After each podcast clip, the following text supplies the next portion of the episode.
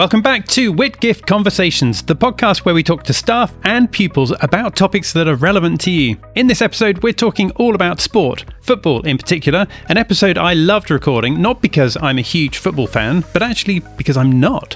That means this episode isn't filled with football jargon, but instead we hear about how the boys experience the sport in school and why it's so important. Andrew Martin is the director of football, and he's here to talk to us today about what football looks like at school, how it helps with all subjects. We talk about the relationships the school has with different clubs, and what the future looks like. It's a great episode. It's for football lovers and non football lovers alike. So come with me now into school as we speak to the director of football. It's Andrew Martin. Andrew, thank you for joining us on this episode of the podcast. How are you today? Uh, good morning, Simon. I'm very, very well, thank you. It's good to have you with us and uh, very keen to talk to you about football here today.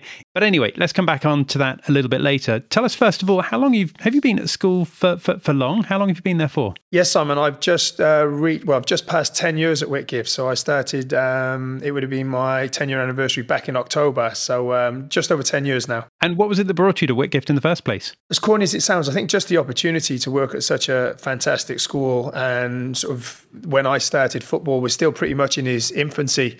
So I think there was a huge amount of room to grow and room to improve. So so I think alongside the school and, and alongside where it wanted to be on the football field or the sports field, it was definitely uh, very um, enticing to me. I'm going to guess that you've been into football for pretty much your whole life. Very much so. Um, you know, I started, I played my first competitive match when I was 10 years old, which is pretty old now. I think you have boys out there who are playing at five and six years old, which kind of blows my mind a little bit. But yeah, I, I started playing football for a local boys club um, as a 10 year old. Really enjoyed that. It, it, was quite a funny story at first because um, being um, from a, a, religious family, mum wasn't keen on me playing football because it clashed with church on a Sunday.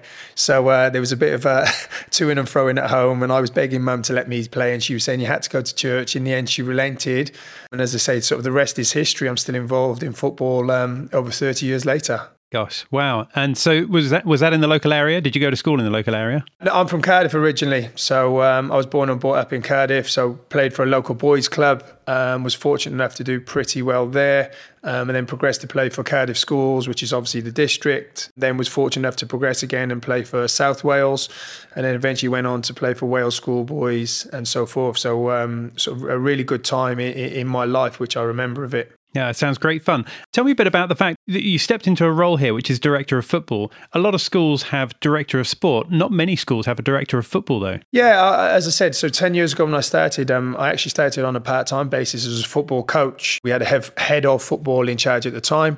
And then after a year of being part time, I took on the role of head of junior football, which made me oversee the under 11s, under 12s, and under 13s. And then six years ago, I took over from the head of football and became director of football. I think, if I'm honest, it was just the title was in line with the other sports. So, as you said, there was a director of sports, we had a director of cricket, a director of hockey, a director of rugby. So, I think, I think, being honest, the title was just to reflect the other, the other titles being exactly the same. Okay, so coming from the point of view of someone who's not really into football, what what does the football provision look like at Whitgift? How does it actually look between Monday and Friday at school? Yeah, as I touched on earlier, the football provision at school now was huge, far bigger than, than ever before. You know, just before we go into that, to give you an idea of what I say we're expanding, you know, when I first started, we had around about 120 boys playing across 10 teams. We've got in excess of 500 boys playing in nearly 30 teams now. So provision across the school is huge and, and it's very much a sport for all. Pretty much every young man, boy, pupil at this school dreams of being a professional footballer or playing international football. So we have teams from under 11 right through to under under 18, and they will train throughout the week. Obviously, different age groups, different days. Some will train during lunchtime, some will train after school. A lot of them will tra- train during their games period. And then Saturdays are predominantly our game day with some cup matches being played midweek. So it's, it's, a really, really busy or a lot to fit into to a week. And how's that changed from when you first joined the school, say, 10 years ago? As I say, enormously, just just with the numbers we're speaking about, you know, we're, we're now offering football to, to in excess of 500 boys. So you're looking at pitches. We need the right amount of pitch size for these boys. Uh, we need the right amount of coaches and quality coaching and, and, teachers or teaching staff that's helping us, equipment. So, you know, it, it's a it's a massive you know, moving all encompassing sport at the moment, which just keeps getting bigger and bigger. And I'm, I'm kind of really enjoying rolling with it because it's really exciting that after 10 years, we're still learning and improving and probably growing. Talk to me a little bit about why sport any any sport, whether it's football or, or, anything else, is so important for other aspects of school life as well. You know how that helps children to focus in their studies when they're in a geography lesson, just for example. Yeah, I think that's a really good question. I, I think the first thing, Simon, is confidence. Um, what I would say is, is listen, we're all different. So uh, a, a young pupil who's aspiring on the sports fields, be it football, he might not be as great as in geography, as you're saying, but his confidence from doing well on the sports pitch will maybe give him more confidence when he's when he's in the the classroom.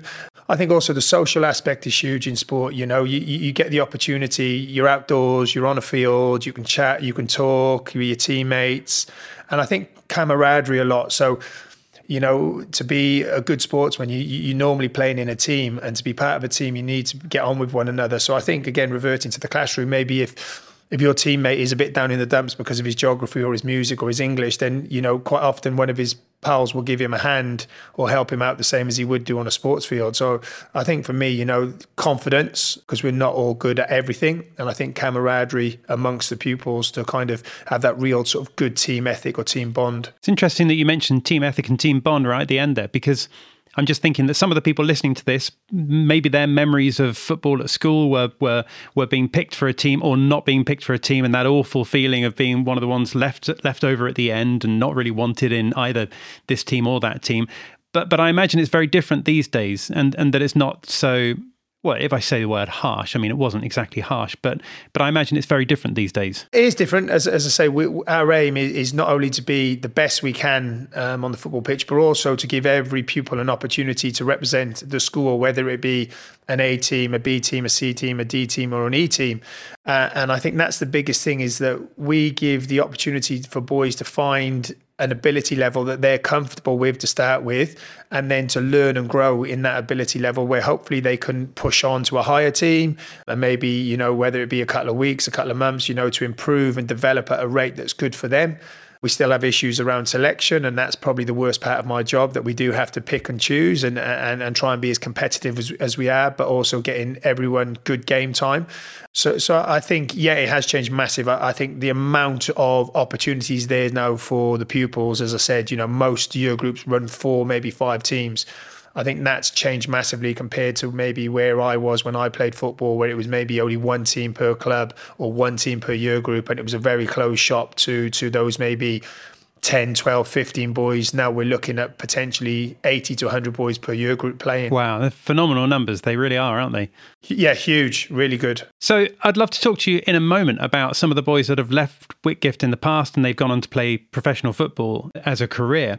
But before we do that, I'm, I'm just imagining if I was a cautious, kind of traditional sort of parent and maybe one of the boys at school they've got parents where both parents are doctors or both parents are lawyers or, or something like that and there's a boy at school who's particularly into football and good at football and says that he wants to follow a career in football and is finding that there's a confrontation almost with his parents. Or maybe uh, if you're a parent listening to this and you're thinking, oh, how do I handle a situation where my boy says that they want to do something like football for a career and I'm not sure it's the right thing for them to do? But maybe it's because my own background as a parent is that you know the right kind of career is to be a doctor or to be a lawyer. What would you say to a parent in that situation? Um, again a really good question and one we have encountered over the years you know uh, as we as we already said you know most pupils or most young boys will, will want to aspire at some point or dream of being a footballer and some parents might not be overly keen. I think then that is where we step in and, and it does sound very big-headed but i'll explain. You know we are fortunate enough at school to have coaches and teachers who have played professionally who have coached professionally who have gone away and done courses in football coaching and, and football delivery. So we kind of act as, as, as that middleman, that liaison officer, where we want to facilitate the pupil's needs, what he wants, and what's best for him. But we also want to kind of allay any fears that mum and dad may have. So I think it's just a case of being you know, good with communication, speaking regularly and often to them. And I think being open and honest, explaining the pitfalls that there are in football, which there are a lot. You know, I think we'd be lying or hiding behind the truth if we said there wasn't. It's, it is quite a, a tough environment, both mentally and physically. So, so I think being an open, honest, transparent with the being an open, honest, transparent with the pupil, and kind of being that middleman where we we sort of take the brunt of it in the middle and, and sort of organise and liaise so that you know both sides are happy and, and, we support the pupil as long as he wants to chase that sort of vision or dream of him being a professional. No it makes perfect sense. Tell me a bit then about some of the boys who have left and gone on to play professional football. Yeah well, so we're uh, we're very fortunate to have um, a, a, great number of boys who have who have left us and gone on to currently be playing professional football. Um, I think we're, we're approaching nearly 30 former pupils who are who are playing professionally or have played professionally over the years I've been here. You've got the the, the big ones. Um, Victor Moses played for Chelsea, played for Crystal Palace, played in the World Cup finals. We've got Callum Hudson-Odoi, who's um, currently on loan at Bayern Leverkusen from Chelsea, who's an England international. And then probably at this moment in time, the, the biggest will be um, Jamal Musiala over at Bayern Munich and playing for Germany regularly at the age of 19. He's won the Champions League already. He's won the Bundesliga.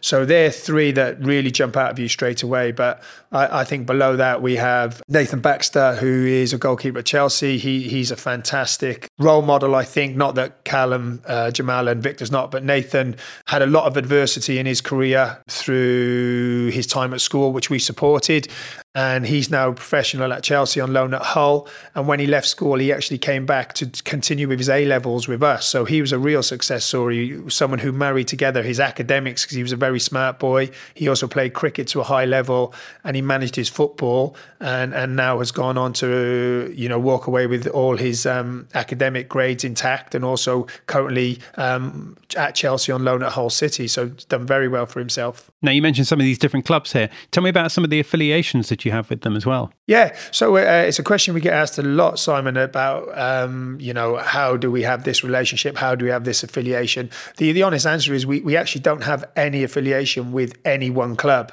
We as Whitgift felt um, a few years ago when it was suggested to us that maybe we would align with one club in particular, that we felt that we as a school had a lot more to offer rather than just limiting it to one group of boys or, or one club. And we also felt that by getting in different boys from different clubs and different backgrounds gave everyone a better experience of football rather than just having sort of a, a, one club fits all. So we have really good relationships with a lot of local clubs. So Crystal Palace is probably a couple of kicks of a football away. So we have good relationships with, with them. Chelsea is is probably a few more kicks of a football away. And we have very good relationships with them. Also Arsenal, also Fulham. So they're the Premier League clubs. And then we have quite good relationships with lower down league clubs. So Mill Millwall, Charlton, AFC Wimbledon. So our uh, sort of cohort of boys who who visit those clubs, trial at those clubs, sign with those clubs are really quite big. And what do those relationships actually mean? I mean, what, what, what sort of service does that provide to to the boys at school? I think two main aspects we provide. So one is the boys who are already at those clubs, so a working relationship. Because again, similar to what we spoke about earlier on with the uh, young boy who wanted to be a footballer and maybe mum and dad who weren't overly keen. So we we kind of tie the ends together. So what's going on at Whitgift and let's say Crystal Palace, what's going on at Crystal Palace? We're the we're the middleman. We we tie both of those together. So injuries, fatigue, over uh, too much playing time, falling behind in homework because of commitments elsewhere, falling behind academically because of commitments elsewhere. So we we keep an eye on all that and make sure kind of the ship's sailing in the right direction and, and when we kind of try and nip any problems in the bud or any clashes in the bud pretty early and we're very lucky i think as a school we're one of the only schools who are able to reach out over a phone conversation or a whatsapp message or a text message to see how things are progressing. Normally you'll have to go through official lines. So i think that's one. And then the second one is because of our relationships any boy or pupil at our school who's doing particularly well on the football field, we could maybe um, push them in the direction of one of these clubs where they might go and get a trial and hopefully be successful and, and maybe sign with those clubs. So I think they're the two avenues where our relationships really flourish between us and the clubs. We've talked about all the boys that, that have a lifelong dream to be a professional footballer, but some boys, of course, won't be interested in football. How do you engage them in sport? Because it's good for all all children to do sport, isn't it? Absolutely. I, I think, you know, a, a lot that's out there at the moment about fitness levels, you know, participation levels. Um, so I, I, think the amount of sport we have on offer at, at is phenomenal. I, I, think we're over 30 sports on offer now. So, you know, if, if one particular pupil doesn't like fo- uh, football, it might be rugby. If he doesn't like rug- rugby, it might be hockey. If it's not hockey, it's basketball. If it's not basketball, it's archery. So I think we, we have so many sports on offer.